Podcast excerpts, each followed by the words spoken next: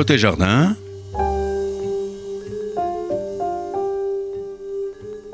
Une émission proposée et animée par Jacques Benamou. Notre ingénieur du son, Louise Denis, le sourire des manettes. Là. Bonjour et bienvenue aux auditeurs de Côté Jardin sur la radio RCJ 94.8 sur la bande FM et par internet sur le site radio-rcj.info, le direct. J'ai l'immense plaisir d'accueillir aujourd'hui l'une des éminences de la musique afro-américaine, je pèse mes mots, hein, que certains surnomment le saltimbanque du jazz toujours, et que j'appelle pour ma part l'âme de la musique afro-américaine en France, pour ne pas dire en Europe. J'ai nommé Monsieur Jean-Pierre Vignola. Jean-Pierre Vignola, bonjour. Bonjour, Monsieur Benamou. Jean-Pierre Vignola, il faut bien le dire, s'il est un personnage en France qui a contribué avec fougue et passion au développement de la musique afro-américaine, tout simplement la musique de jazz, c'est bien vous.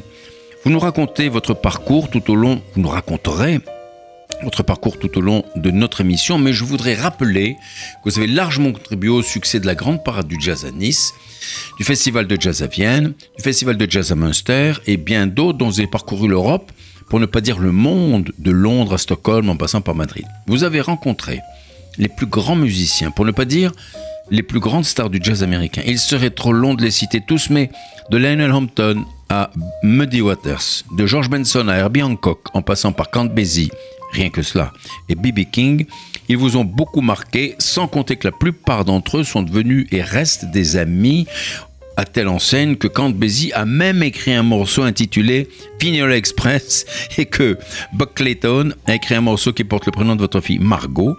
Quelle reconnaissance et quel hommage. Alors, Jean-Pierre Veneur, vous êtes un passeur de plaisir musical et de bonheur, reconnu par tous. Hein Alors, dites-moi, Jean-Pierre Vignola, qu'est-ce qui vous fait courir aujourd'hui? Le jazz Oui, et Toujours. encore Oui, bien sûr. Je suis retraité, n'étant pas jardinier ni collectionneur de timbres.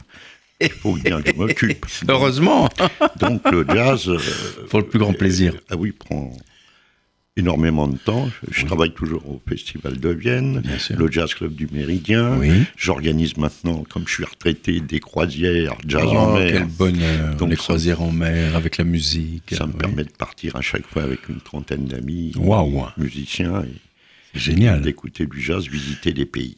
Ah, C'est formidable. Alors, dites-moi, Jean-Pierre Vignola, comment est née cette immense carrière? Vos parents étaient-ils adeptes de cette musique de jazz ou que faisaient-ils vos parents? Pas Non? du tout. Pas du tout. Mon père était dans le bâtiment, Ah, une entreprise de peinture, miroiterie.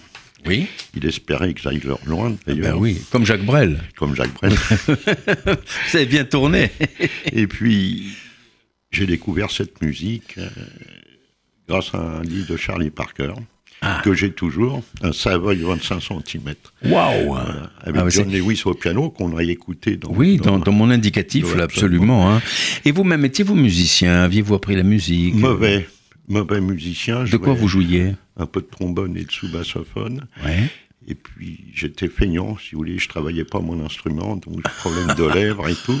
À, à à cause des lèvres, c'est pas à cause de la volonté. Vous aviez la volonté quand même. Oui, mais bon, j'avais pas le temps, je partais en tournée, ça. ça. me prenait beaucoup de... J'ai essayé de travailler avec quelques musiciens, mais bref, Alors, j'embêtais plutôt les copains, plutôt que... voilà, donc j'ai arrêté, je suis passé de l'autre côté de la barrière. Vous êtes, vous êtes, vous êtes modeste. Alors, comment avez-vous découvert euh, la musique de jazz en particulier Alors, Juste à, par, à quel, à quel âge déjà? Juste par un, un disque, comme je vous disais, de Charlie Parker. Oui. J'étais le voisin, le voisin d'un musicien de jazz qui était à la retraite déjà, Alix Combel. Ah, Alix Combel, le grand orchestre Alix Combel, il jouait du saxophone, c'était magnifique. hein. Absolument, Il y a, son fils qui est batteur, je crois. Son fils est batteur. Il continue de jouer là. Je pense, euh, Philippe doit avoir euh, 70, 75 ans, Ah mais oui. je crois qu'il con- il continue. Il continue de jouer, oui, oui, d'accord. Et donc, vous avez rencontré Alix Combel Donc j'étais puis. son voisin et Oui. j'étais tous les jours chez lui. Ah oui. J'ai pas arrêté de l'embêter, à écouter de la musique. Je l'ai repoussé à jouer du saxophone parce qu'il avait arrêté. Ah oui, oui. Il avait fait de, de- de l'alto à un moment donné, hein. Bah, alto, ou ténor. mais euh, ténor, clarinette. Ouais, oui, c'est oui. ça, oui, d'accord. C'est lui alors qui, D'ailleurs, c'est dans la version originale de Nuage, c'est Oui. lui qui double avec Rostin la clarinette. Ils sont à deux clarinettes. Ah d'accord, avec, avec Hubert Rostin. Avec Hubert Oui, Rostin. oui, oui, d'accord. Et alors, euh, comment s'est passée cette rencontre? C'était le hasard? C'était fortuit? C'était le, voisin? Le hasard, euh, Alix Combel avait une propriété au-dessus de Mantes-la-Jolie. Il avait fait une- un club. Oui. Et puis. Il a fait un club où il, se- où il se le produisait club- Non, non, un club d'une discothèque. Ah d'accord, d'accord. Et la particularité, c'était qu'on écoutait euh, 90% du jazz. Et on dansait sur le jazz. Ben, à l'époque, bien Donc, sûr. on s'est liés d'amitié. Je suis devenu son disque jockey. Et c'est lui qui m'a poussé à faire le, mé- le- le métier. Ah, mais c'est vraiment euh, formidable. Donc vous avez abandonné votre emploi familial On dans le avait- bâtiment, bien sûr. On avait euh, fondé avec les amis un, club, une association qui Oui. s'appelait le Hot Club de Mantes, Oui. dont j'étais le brillant président. Et puis, Vous l'êtes resté. Vous l'êtes resté. et puis, Alix en était le président d'honneur. Oui. Donc, on a continué à organiser des concerts à Mantes, et Alix m'a poussé à, à faire le, métier vraiment. Donc, j'ai quitté l'entreprise familiale le 11 janvier 1974. Ouais, C'était hier. Mon Bon. père m'en a voulu un petit peu. On ne s'est pas parlé pendant au moins six mois. Et c'est les grands-parents qui, eux, ça, ça a duré 11 mois, je crois. Avec les grands-parents? Avec les grands-parents. là. Et c'était dur. Mais, mais ma- quand, quand ma grand-mère m'a vu sur une, au journal télévisé sur la 2, Oui. euh, avec les haricots rouges, euh, en faisant une parade à la, gran- à la grande parade du jazz, Oui, à Nice. dans la rue, Oui, oui, bien sûr. euh, elle a pleuré et elle m'a pardonné. Ah, ben oui, elle, était fière en tout cas. Oui, sûrement pense, très fière de pense, son. oui.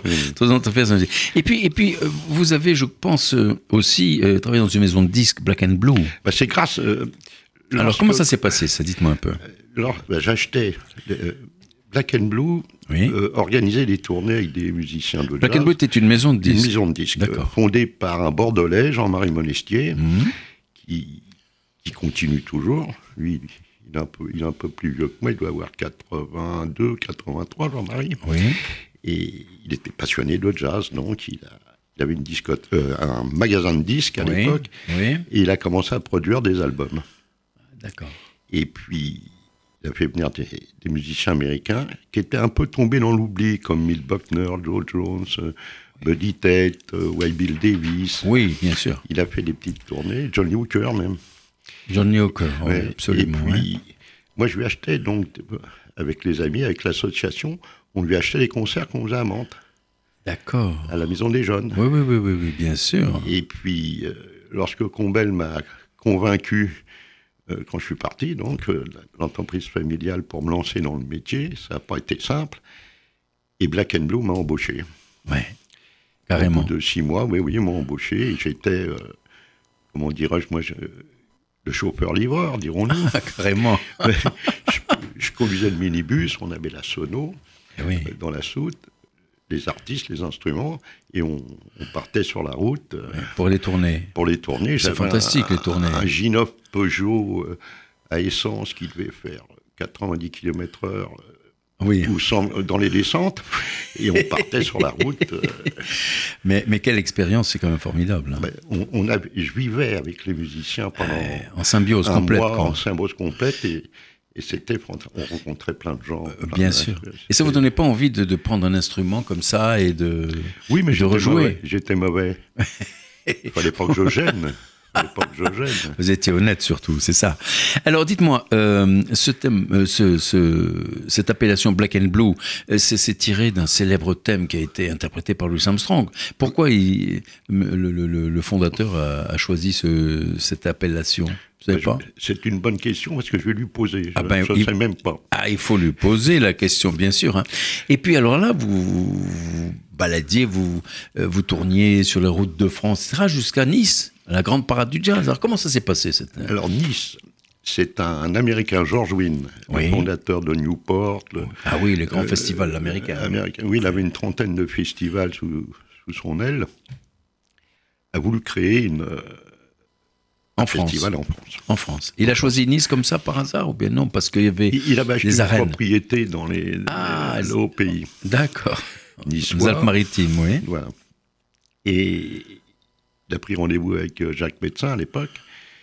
Et il avait une représentante en France, c'était Simone Ginib, donc ils ont été voir Jacques Médecin, et ils l'ont ils convaincu de, de faire l'expérience d'un premier festival, mmh, donc c'est mmh. en 1974.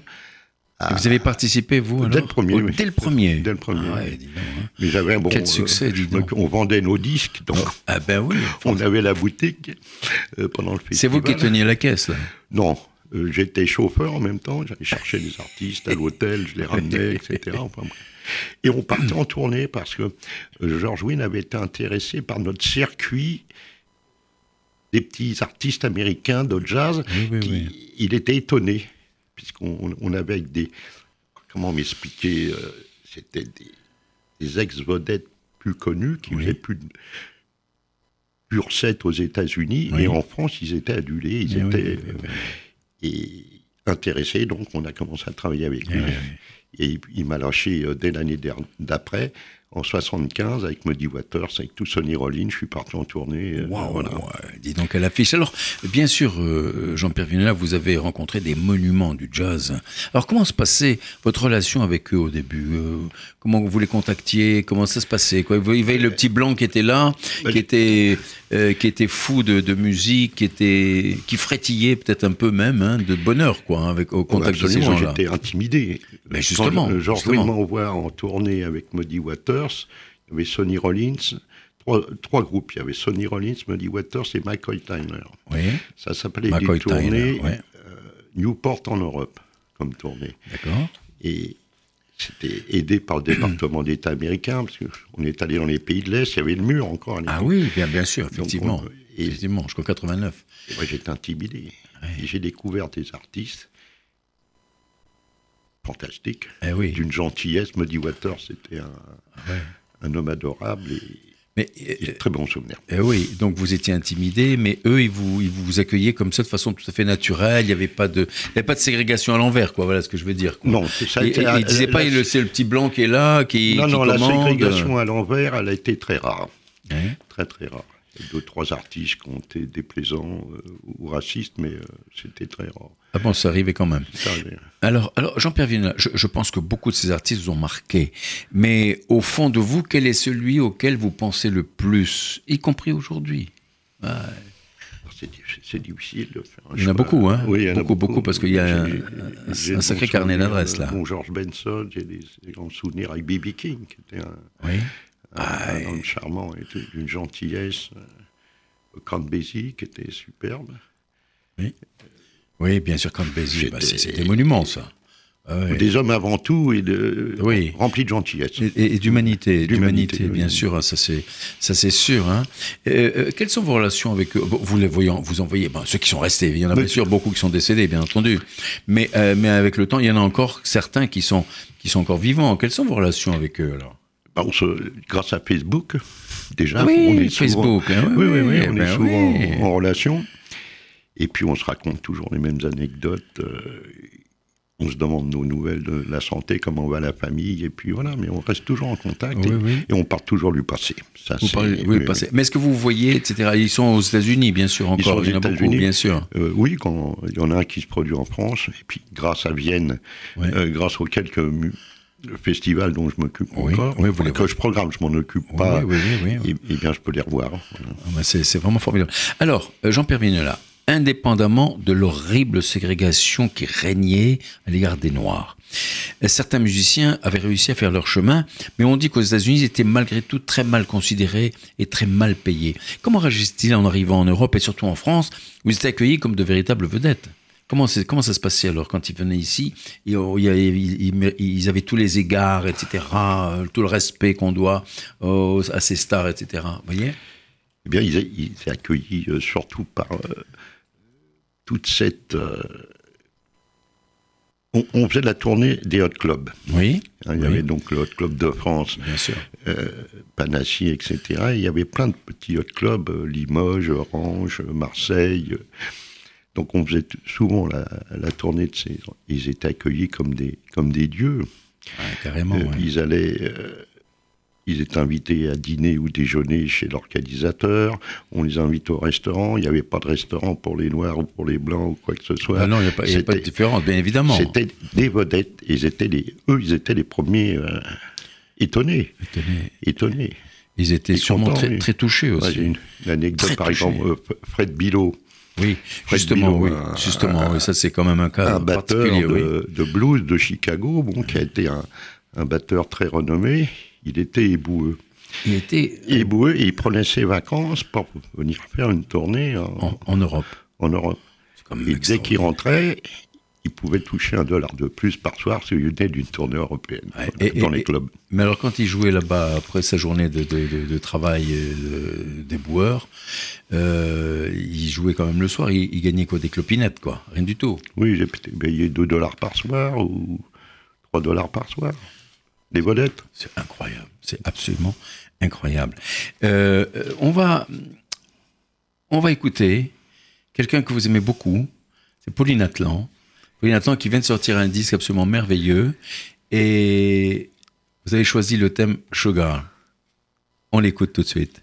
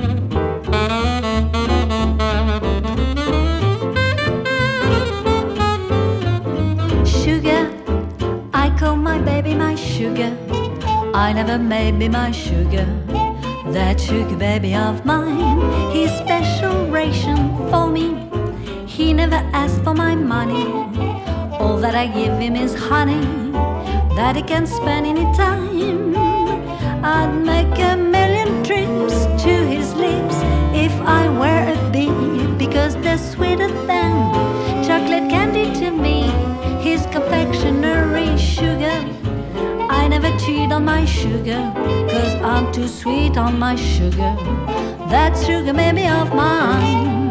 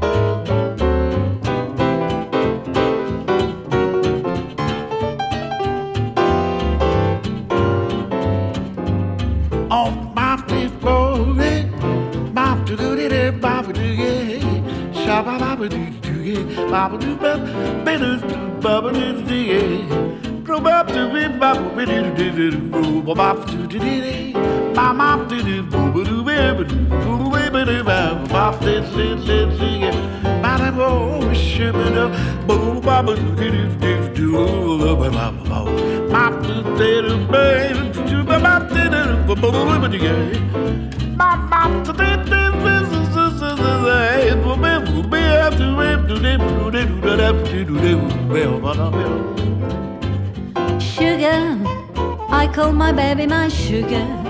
I never be my sugar. That sugar baby of mine, he's special ration funny. He never asks for my money. All that I give him is honey that he can spend any time.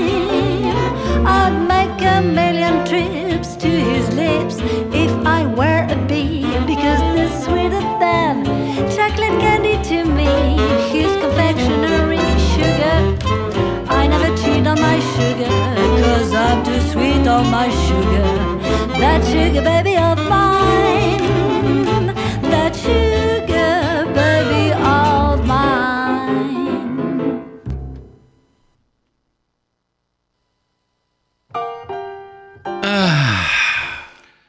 Pauline Atlan. Pauline Atlan, Sugar, euh, Pauline Atlan qui vient de sortir un merveilleux disque. Le monde de Fats a été accompagné par des musiciens exceptionnels. Par exemple, Louis Mazetier au piano, euh, Raphaël Devers à la contrebasse, Nicolas Pellier à la guitare, Nicolas Montier au sax alto et au sax ténor, Michel Pastre au saxophone ténor, Daniel Hugues au saxo alto et au scat, on vient de l'entendre, avec euh, Pauline Atlan, et bien sûr François Biensan à trompette et au sifflet et au bugle. Enfin bon, voilà, une très belle équipe. Je vous recommande à l'occasion, si vous voyez, vous allez chez la, FNAC, ou Le Monde de Fats, de, par Pauline Atlan, c'est une pure merveille. Vous êtes à l'écoute de Côté Jardin sur RCJ 94.8 en votre compagnie Cheikh Benamou. J'ai l'immense plaisir d'accueillir aujourd'hui Jean-Pierre Vignola, monsieur Jean-Pierre Vignola, qui est, je disais, l'âme euh, en France de la musique afro-américaine, de la musique de jazz. Alors, Jean-Pierre Vignola, je vous disais il y a quelques instants que vous étiez un passeur de bonheur pour les autres. Et avez-vous déjà éprouvé des déceptions, des, des échecs au cours de votre carrière? C'est une longue carrière quand même, ça fait quand même quelques années. Des échecs. euh, Oui, quand on rate un concert, c'est un échec. Oui, mais enfin bon, À cause arriver. de- a- S'il pleut, si ça non, c'est euh, grève des aiguilleurs du ciel, Ah. ou ceci, ou cela. Les, les problèmes d'avion, problèmes techniques. euh, parfois, on est obligé de louer euh, des avions pour a- assister au concert. Oh là mon, là. euh, mon patron m'a toujours expliqué, m'a toujours dit The show must go on. Donc, le euh, spectacle doit le- absolument avoir lieu, absolument. quoi qu'il arrive. Quoi qu'il arrive. Donc, faut toujours essayer de. Mais parfois, on peut pas. euh, Des déceptions aussi, parce que euh, certains soirs, un musicien ne joue pas, peut-être malade ou quoi que ce soit, on est un peu déçu. Il a trop bu, ou il s'est Oui, parfois aussi. ou- Par- Parfois, ça arrive aussi. Il y a des petits soucis. Il a de- trop mangé. Voilà. Mais- Ouais, Surtout, oui, oui, des fois un peu trop fumé ou quoi que ce soit. enfin, bref. Est-ce que, est que dans ce milieu, euh, vraiment, c'est comme on dit, euh, euh, il y, a, il y a beaucoup de drogue qui circule, beaucoup de shit. Bon, beaucoup c'est de- une, euh, c'est une image, euh, c'est une réputation. Il y en Oui. a un petit peu, mais bon, Bon. c'est comme partout en fin de compte. hein. Plus Euh, chez, les, plus chez les Américains que chez les Français. Ça a commencé chez, chez les Américains. Oui. Ça commence et ça, et ça continue ici, en France? Je pense, euh, eux, c'est un peu, oui, oui, ils ont pris exemple, certains, Vraiment? Vraiment? Un petit peu, mais bon, la fumette, Oui, bon, ça va. Oui, d'accord. pas trop. Moi, je sais pas ce que c'est parce que ça m'arrive jamais. non. Ben moi, ça m'est arrivé une fois. euh, Oui. Je conduisais euh, Dizzy Gillespie et Kenny Clark. oui, rien que ça. de oui. mémoire, on devait faire Nantes. Oui, je crois Nantes-Vannes. Oui. Donc, c'est pas tellement loin. Et puis, je les prends en voiture. Et ils sont mis à fumer dans, dans la voiture. Dans la voiture, Donc, oui. j'étais intoxiqué moi-même. Absolument. En fin de compte. Et heureusement qu'on est arrivé à l'hôtel parce que la tête me tournait. Vous étiez une victime collatérale. voilà. Parce que vous ne fumiez pas, vous, non, à l'époque, non. Vous Je ne dirai rien au micro. gardez ça pour vos amis intimes. Alors, Jean-Pierre Vignola, alors, en plus, et puis maintenant, le Jazz Club Étoile de l'Hôtel Méridien de la Porte-Maillot à Paris, dont vous êtes la figure emblématique. Comment y avez-vous accédé alors? Euh, euh, je vais vous reprendre, euh, Oui. euh, Jacques Benamou. La, la figure emblématique, Oui. c'était Moustache. Oui, oui, mais Moustache n'existe plus, le pauvre malheureux. Oui, mais c'est quand même pour moi, c'est bon, c'est lui qui l'a, fondé. ce C'est lui qui a créé le club. Qui a oui. créé le club, oui. le- il était ami avec les, la direction. L'hôtel Méridien appartenait à Air France. Oui. Et Moustache euh, connaissait beaucoup de, de patrons de chez Air France et du Méridien de la chaîne, etc. Mhm. Et il leur a- je, je crois qu'il s'appelait Tapi, le grand patron de, à l'époque, Bernard Tapi, mais pas le même, hein, Ah pas oui, le-. D'accord. comme l'ex-ministre. Et lui avait demandé d'animer ce hall qui ressemblait à un hall de gare. C'est vrai, tout à fait, je me rappelle très bien. Et Moustache a commencé à faire un club de jazz, une petite scène avec des, des orchestres de jazz. C'était le sien, c'était les petits Français, ce groupe qu'il avait appelé. rappelle. oui, oui. Ah, il y avait Claude. Luther, Maxime Seri qui venait jouer, etc. Et en parlant avec, avec Moumous, comme on l'appelait, on s'est dit pourquoi pas faire venir euh, D'autres musiciens. d'autres musiciens, des, des artistes américains par exemple. Et, tout.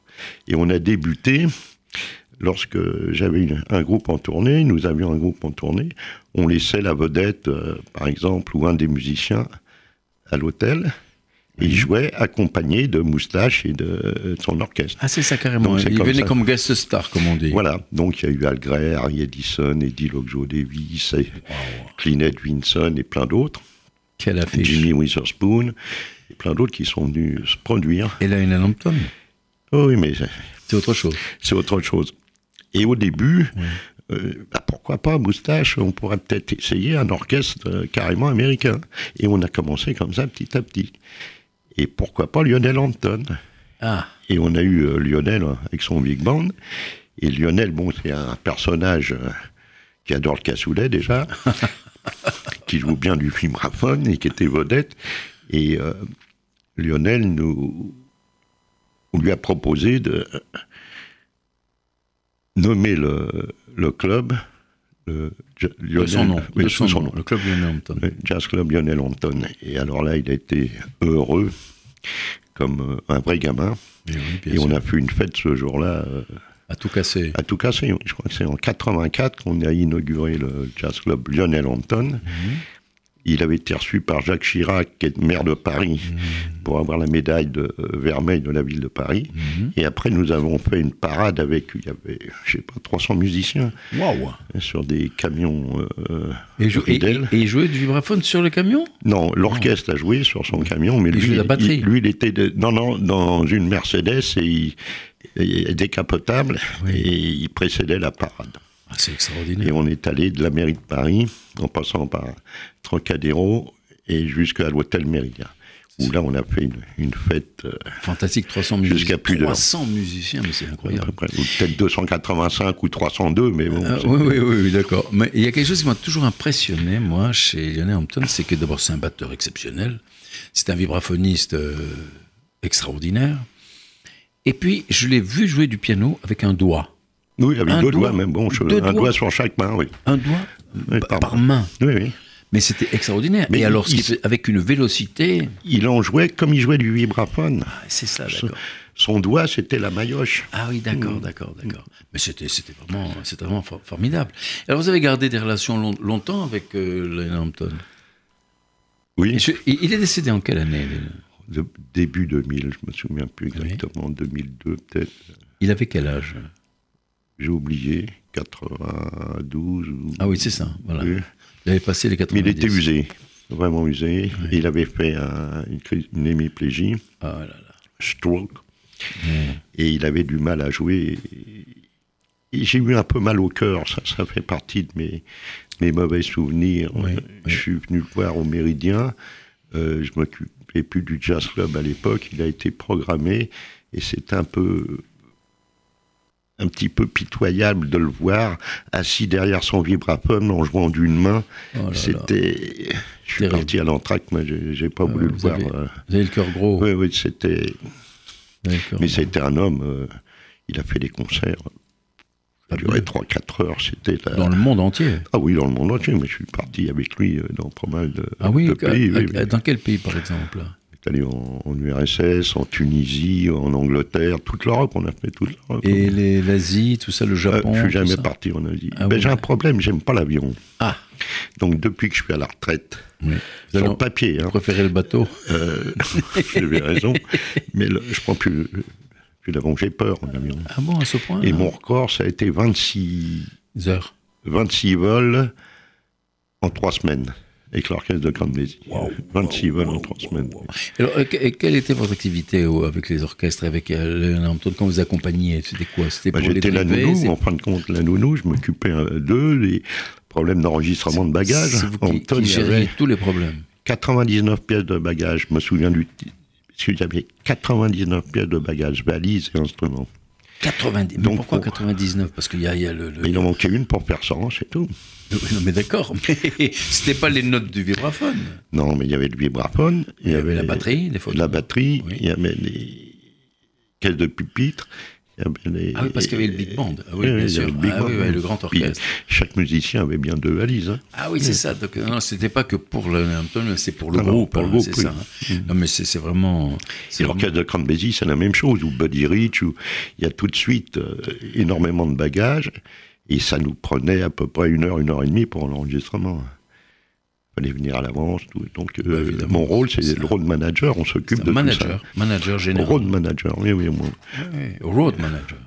On s'occupe de, de tous la- les problèmes de hôtel, euh, avion, euh, Toute transport, toute l'intendance. Toute l'intendance. Et Dieu sait si c'est pas Et du petit bobo aussi, parce que Ah. euh, on a beau être à Stockholm, euh, par exemple, à l'hôtel, le musicien va m'appeler moi plutôt que le concierge. Donc il m'appelle moi et moi, après, j'appelle le concierge.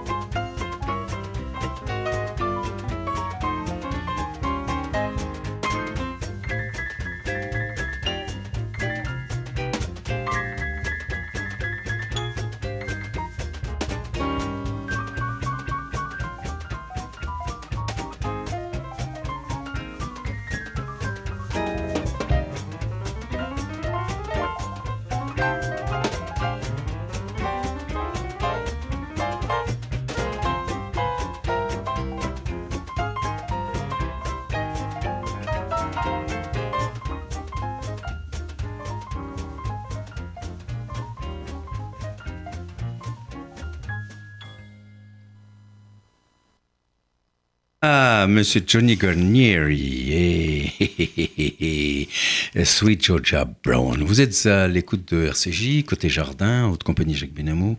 J'ai l'immense plaisir d'accueillir aujourd'hui Monsieur Jean-Pierre Vignola, qui est, je dis, et en dépit de ce qui, de ses réactions, Ça devient gênant. qui est l'âme, oh non, non, non, non, non, l'âme en France de la musique afro-américaine, la musique de jazz. Vous venez d'écouter John Garnieri, euh, c'est Sweet Georgia Brown, c'est une pure merveille. Alors, Jean-Pierre Vignola, oui, dis-moi. Jacques, euh, on vient d'écouter donc Johnny Guarnieri. C'est un petit rapport avec l'album de, de Pauline Atlan Oui. précédent. Est-ce que c'est c'est l'univers de Fats Waller? Il Oui, joue ah ben tout à fait. Ah oui, comme ah Fats bah oui. Ah tout à fait. Et Johnny Guarnieri, qui est né sur le bateau quand emmenait ses parents euh, aux États-Unis, ils é- immigrés italiens, Italien, oui, oui. et descendants de la famille des Guarnieru qui, Les, qui faisaient des les violons. les Guarnieru. violons, mais attendez, c'est quand même... Et c'était un. On enregistrait lors d'une tournée, donc cet album avec Slam Stewart. Ah, c'était en live alors, vous avez enregistré carrément en Oh, public. non, non, on l'a enregistré pendant la tournée chez Barclay, je pense. D'accord, ou- oui, oui, d'accord. Comme on faisait à l'époque, euh, c'était la avenue Hoche. Ah oui, je me rappelle très bien, bien sûr, du Barclay, effectivement, oui, tout à fait. euh, Et on profitait donc de toutes ces tournées et de, de refaire un album avec, euh, euh, ou plusieurs, avec euh, ces artistes-là. Alors, il y a un album qui est sous le nom de Guarnieri, Oui. un album qui est sous le nom de Slam Stewart. On profitait donc. Ah, c'est ça, tout de- à fait. Puisqu'on parle de Guarnieri, les, les violons Guarnieri, euh, c'est quand même euh, extraordinaire. Euh, notre ami euh, Stéphane Grappelli, lui, il jouait sur Guarnieri, souvent. Et le- il a été étonné euh, on a organisé une séance d'enregistrement avec Stéphane, Oui. et il y a Johnny Guarnieri, il était étonné qu'il soit au piano, donc ça a été un, un moment euh, assez sympathique. Ah oui, parce que Stéphane Grappelli jouait oui. au pi- du piano. Ben, vous savez, vous connaissez l'histoire de, de- de Stéphane. À l'âge de 12 ans, euh, il était orphelin, euh, il vivait avec son papa. Et puis, bon, comme euh, il vivait dans une chambre de bonne au sixième étage d'un immeuble, euh, le papa était italien, avait un ami qui était cordonnier italien, il, passe chez son ami et il discute comment ça va, etc. Et puis, il y avait un petit violon qui était accroché. Et, le papa de Stéphane Gravier dit Mais c'est quoi ce petit violon? Et à ce moment-là, l'ami, le cordonnier, dit Ben, c'est un petit violon qui est à vendre. Le papa dit Ben, je vais l'acheter pour mon fils. Il a acheté pour son fils Stéphane. Et Stéphane a commencé, il avait 12 ans. Il a commencé justement à gratter là, sur ce violon, tout seul, tout seul. Et puis aller après, petit à petit, jouer dans des cours, apporter sa musique. Et puis ensuite, il y avait les, les, les cinémas muets, vous savez, les films muets. Voilà. Il a- jouait au piano, Voilà. il accompagnait il, les films. il avait commencé à apprendre euh, le- le- le- la musique, euh, le piano, euh, comme ça, à droite à gauche, à, à l'oreille, quoi. Il faisait tout ça. Et puis après, bon, il a fait une carrière phénoménale. Quel souvenir vous laisse-t-il, euh, Grappelli Vous l'avez, vous l'avez reçu souvent, vous l'avez vu souvent. Oui, oui, je l'ai bien connu, et on, Oui, j'ai fait pas mal de concerts avec lui. Le oui, musicien euh, extraordinaire. Exceptionnel. Exceptionnel. oui. Il aimait pas dépenser de l'argent. Alors, il, il a- il Chacun avait, ses qualités. il avait un, un agent qui s'appelait Michel. Bon, Oui. je, je tairai le nom. Oui, oui, je connais. Et Stéphane lui devait euh, son pourcentage sur quelques concerts. Donc, euh, il habitait rue de Dunkerque. Donc, Oui. Michel va chez Grappelli, euh, rue de 89. Dunkerque, et lui demande euh, de lui régler ses. Oui, Et Stéphane lui tend un chèque de 2000, je me souviens plus des chiffres, hein, de 2000 francs par Oui, exemple. oui. Et Michel lui dit, mais tu m'en devais, j'ai pas eu le temps de t'en faire un de 4000. Ah, ça, c'est extraordinaire. Et ah, ça, c'est bien. Il a pris l'avion, bon, il l'a payé en rentrant de New York, hein, mais bref, il avait pas eu le temps d'en faire un de, de 4000. Ah, ça, c'était, bien du. C'était Stéphane.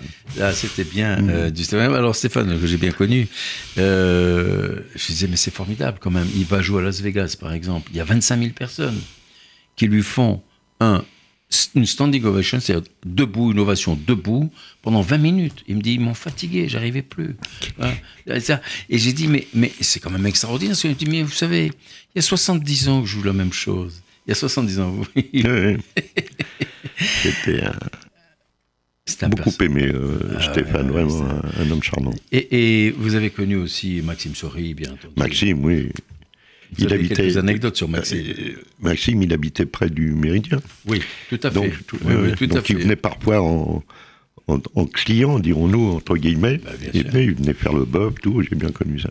Et je travaille avec sa fille, avec Julie, que j'ai Oui, connue toute ah bah, petite. qui est batteur. oui, oui. qui est- Merveilleuse et, batteur. euh, Elle joue superbement, oui. C'était, oui, oui, c'était la il, avait- il était très ami, euh, Maxime, avec euh, Barney Bigard. Oui. C'est grâce à Ah lui que j'ai connu Barney Bigard et sa femme Doty. Et Voilà, euh, Bigard l'identité de, de, de Louis Armstrong.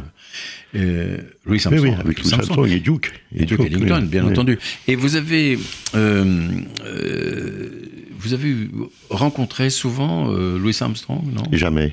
C'est curieux quand même. hein Oui, comme s'il n'ébêchait jamais. Ah bon, c'est Oui, quand même oui. curieux. hein Je suis peut-être trop jeune. Oui, c'est possible, c'est possible. c'est vrai que vous êtes un gamin encore. hein. je sais, je sais. Mais euh, il y, avait quand même, quand même une, euh, une, une pléiade de, de musiciens français de jazz qui était formidable. Il y avait déjà il y avait Alix Combel, on avait parlé d'Alix Combel, il y avait Hubert Rostin. Il y avait. Est-ce que vous avez, vous avez eu l'occasion de rencontrer Oui, bon, bah, Barelli, tout, toute Bah, cette- oui, toute vous avez rencontré ces gens-là, non? Oui, oui, Jean Sablon. euh, Jean tout, Sablon. Jean Sablon. Alors, tous ces musiciens euh, jouaient ensemble. Ouais. Euh, de temps en temps, c'était le, le big band d'Alix Combel, et puis ils changeaient de chef d'orchestre, et c'était pratiquement tous mêmes musiciens. toujours les mêmes, souvent les mêmes Oui, musiciens. oui, mais avec des arrangements différents, Différents, oui, oui. différents. Alex Renard, Philippe Brun, Paquinet, euh, Voilà, c'est ça, voilà. ça. Oui, Michel Kamikaze. Oui, plus jeune. Oui, plus il est jeune. plus jeune. Oui, était- oui, effectivement, il était plus jeune. Le, père Paquinet. euh, Paquinet, oui, oui, et- ben oui. Et il y a eu le fils après chez Claude Bolling et tout. Ah oui, d'accord, c'est ça, oui, oui, oui. Et le- C'était. euh, et puis il y avait plein d'endroits pour jouer. Oui, il y avait beaucoup d'endroits autrefois. Beaucoup d'endroits. Et oui, La musique vivante, elle était partout. Les studios d'enregistrement et tout. Maintenant, ça marchait à plein ça- tube. maintenant, ça a changé. Il y a pratiquement beaucoup moins de studios d'enregistrement. Oui. Les séances euh, pour une musique de film, par exemple, ça se fait sur l'ordinateur, Ah etc., là là. etc. Et tout. Donc les musiciens ne travaillent plus. quelle tristesse. Il y a de plus en plus de bons musiciens Oui. en France. Et il y a de moins en moins de lieux pour jouer. Oui. Donc c'est, ça devient dramatique. oui. Mais alors, euh, euh, à, la, à la fin de la guerre, euh, à la fin de la guerre, euh, la dernière guerre, il y avait des musiciens partout dans tous les restaurants. Et il y avait le bœuf sur le toit. Oui, Ça vous rappelle quelque chose? Non. Non. Le de nom, je l'ai connu de nom. Voilà. Et par certains, avec des anecdotes. Ouais. Mais le, Alors le bœuf sur le toit, si vous voulez, c'est le- l'endroit où il y avait un orchestre tous les soirs, bien entendu, et les musiciens jouaient le plus longtemps, le plus tard possible. Dans la nuit, ils jouaient. Bon, et lorsque les musiciens qui jouaient dans les autres endroits, dans les autres restaurants avaient terminé, ils disaient tiens, on va aller faire un bœuf. Et c'est comme ça que vient l'expression faire un bœuf. Vous voyez, aller au. Ah, D'accord. J'ai appris quelque chose. C'est très très Ah bien. bah, ça m'étonne. Vous, non, qui non, savez, c'est très très bien. vous qui savez tellement. Par vous contre, Stéphane jouait sur, sur les toits de Paris. Oui, bah, bien ouais. sûr, au Toit de Paris, là-bas au Hilton. Il y avait Marc Emler. il y avait- Oui, eh ben, Sonnet, oui. oui, toute- avec toute cette, euh, toute cette équipe-là.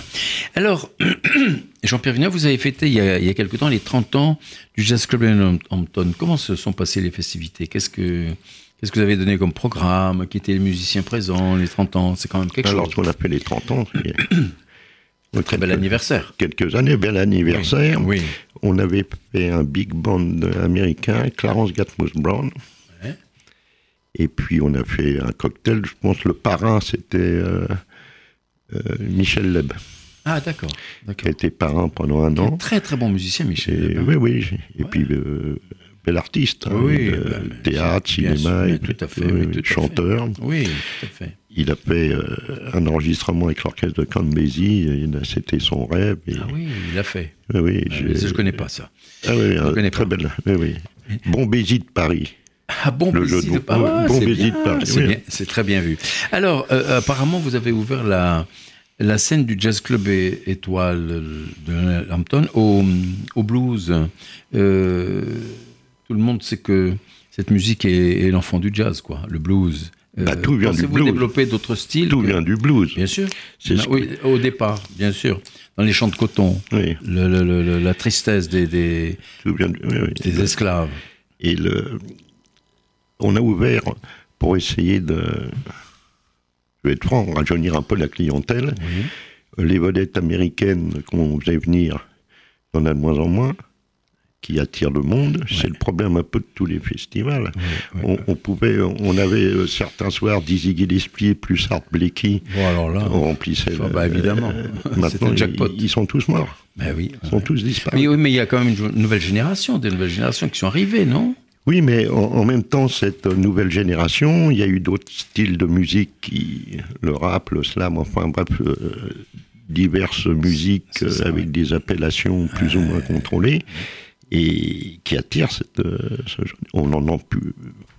Oui. On est chez vous, on écoute un peu de jazz, on parle de jazz, mais sur les radios nationales, on, C'est malheureux quand C'est même. C'est malheureux pourtant, le, le, le, jazz traditionnel, c'est devenu une musique classique en quelque sorte. Eh oui, mais même à la télévision, ça fait passer d'audimat. Et comment, et comment ça, eh ça fait passer d'audimat Peut-être on n'en parle pas assez, c'est pour ça, non Hein? Je, pense pas, puisque le, il y a eu quelques émissions. euh, Philippe Adler en faisait une sur la 6 euh, Oui. tous les lundis. Oui, oui, oui, oui, Eh bien non, non, ça a été euh, annulé. Tout ça est annulé. ça. De temps en temps, oui, Mezzo, les chaînes payantes. Euh, François Oui, viennent. euh, oui, oui, Il y a oui. une. euh, Sur Mezzo, oui, oui, oui, oui. Il y a mais c'est une chaîne payante, donc Ben les oui. chaînes publiques euh, ont pratiquement abandonné à c'est- 95% de la musique de jazz. C'est quand même, mais bien sûr. Alors, Jean-Pierre Vignola, alors vous, vous, vous avez, vous devez avoir des quantités d'anecdotes, bien entendu, des situations vécues dans votre carrière. Quelle est, quelle est la, la situation cocasse ou triste ou dramatique ou extraordinaire qui vous a le plus marqué, auquel vous pouvez penser de temps en temps aujourd'hui C'est quoi? Mais écoutez, le, Le- le- le- J'aime pas parler en public. J'aime Mais- pas parler à la radio, vous m'avez obligé. Oui, c'est vrai que je vous envoyais la, je vous ai invité à la Kalachnikov. Hein Et alors, je me souviens bien de la date. En 86, à la grande parade du jazz, on attendait Miles Davis. On l'avait deux jours. Mhm.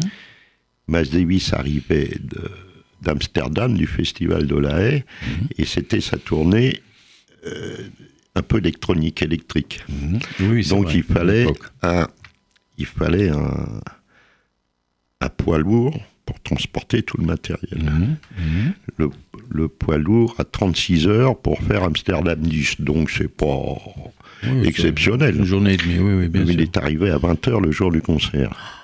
Et le concert a commencé à quelle heure À 20h30 Eh ben, le, le festival débutait à 17h, mais Mass avait été annoncé à 20h sur la scène des jardins. Hmm. Donc il faut deux heures pour installer monter, le, sûr. matériel, et puis il faut faire après la balance. ce Oh là là.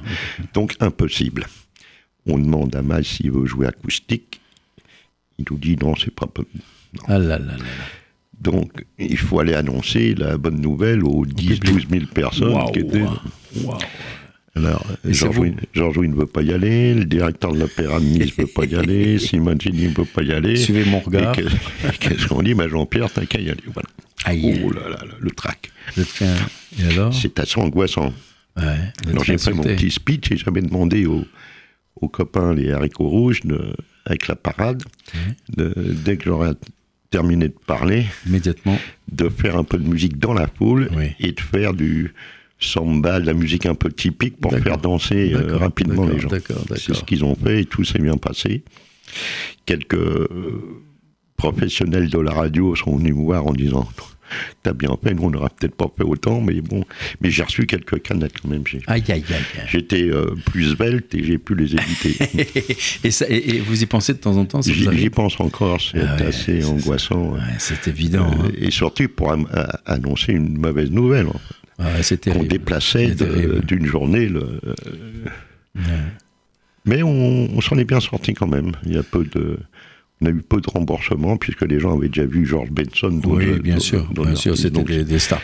Alors, euh, euh, Jean-Pierre Vinella, Nietzsche disait sans la musique, la vie serait une erreur. Et vous, qu'est-ce que vous en dites? Est-ce que vous, en- vous, vous emboîtez le pas à Nietzsche? Non, je vais pas, je vais pas dire que ça serait une erreur, mais ça serait euh, bien dommage. Ça serait pas la même, ça serait pas la même chose. oui, ah ben oui, vraiment. La vie, Oui. c'est- complètement différent musique, quand même. oui. Est-ce qu'il y a, à votre connaissance, il y a des gens qui n'aiment pas la musique? Moi, j'en ai, Oh, rencontré. Moi, j'en ai rencontré. sûrement, sûrement. Moi, j'en ai rencontré. C'est horrible. Sûrement, sûrement. mais bon, on peut ne pas aimer le jazz, mais préférer non, mais en le classique, on aime le cabaret, chacun a Oui, ça. bien sûr. Mais ou la variété, il y a de très bons. Mais le- je pense pas. Vous me faites réfléchir là. Je vais essayer de trouver quelqu'un qui est Vous dans mes relations. Qui n'aiment Mais pas. ça m'étonnerait. ça Ah m'étonnerait. oui, bah, surtout autour de vous, hein, surtout autour de vous. Ça pourrait pas être vos amis. Euh, Jean-Pierre Vinet, vous voyez, le temps passe tellement vite. On arrive presque au terme de notre émission. Et, et pour parler de ce sujet passionnant qu'est la musique et le jazz encore et encore, etc. Si vous le voulez bien, nous allons indiquer à nos auditeurs le programme des prochains concerts au Jazz Club Étoile. Hein, vous voulez bien Oui. Alors, tenez, allez-y. Donc, nous sommes aujourd'hui le 26. Donc, le. Allez-y. Donc, le. Bah, le, prochain concert, je vais pas l'annoncer. Ah si oui, c'est un bah, concert euh, avec, vous- avec Rhoda Scott, Alors, mais qu'est-ce qui on a, passé, on a alors annulé. euh, Qu'est-ce qui s'est passé alors Bah, elle a eu un petit, un petit souci. Et bon, elle a subi une, une petite opération chirurgicale. Tout se passe bien. On a fait un essai avec elle euh, la semaine passée. Et elle joue toujours merveilleusement bien. Ah mais oui, jouer au, elle, joue toujours Club, pieds, elle joue toujours pieds nus oui, The Extraordinaire. Barfoot parce que- Lady, oui, oui, toujours.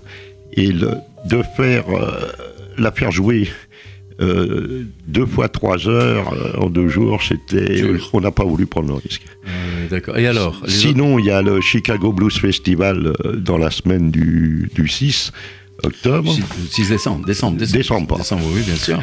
Après, il y a un petit hommage à, à Steely Dan. Oui. Après, il y a le 15 décembre les Raptous. Les Raptous, c'est l'aristocratie de la guitare française. hein. Oui, oui, oui, oui, c'est vrai ça. Mais on ne les connaît pas tellement finalement. Non, mais c'est Basile Leroux qui avec Eddie Mitchell, qui avec tout le monde. C'est ça, C'est- tout à fait. C'est Malik qui est pareil. euh, ce sont, entre guillemets, on dit des requins de studio. Tout le monde les veut parce qu'ils jouent bien. Mais ils jouent merveilleusement, bien sûr. Il y en a.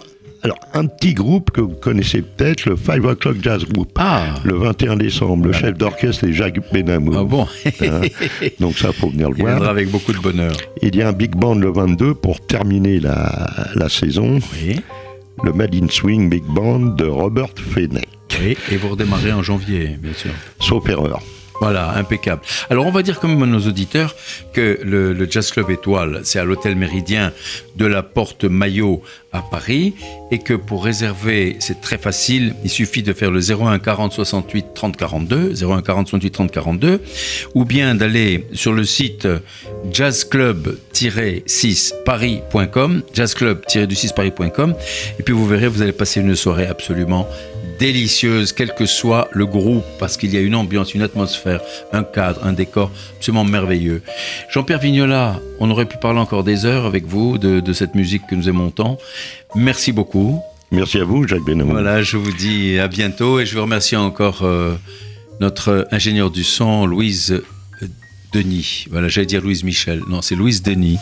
Merci beaucoup. Je vous rappelle que vous êtes à l'écoute de Côté Jardin sur RCJ 94.8. J'ai eu l'immense plaisir d'accueillir aujourd'hui notre ami Jean-Pierre Vignola, qui est l'âme, même si ça le ça, ça heurte sa modestie, l'âme de la musique afro-américaine en France, l'âme du jazz en France. Merci beaucoup. Au revoir.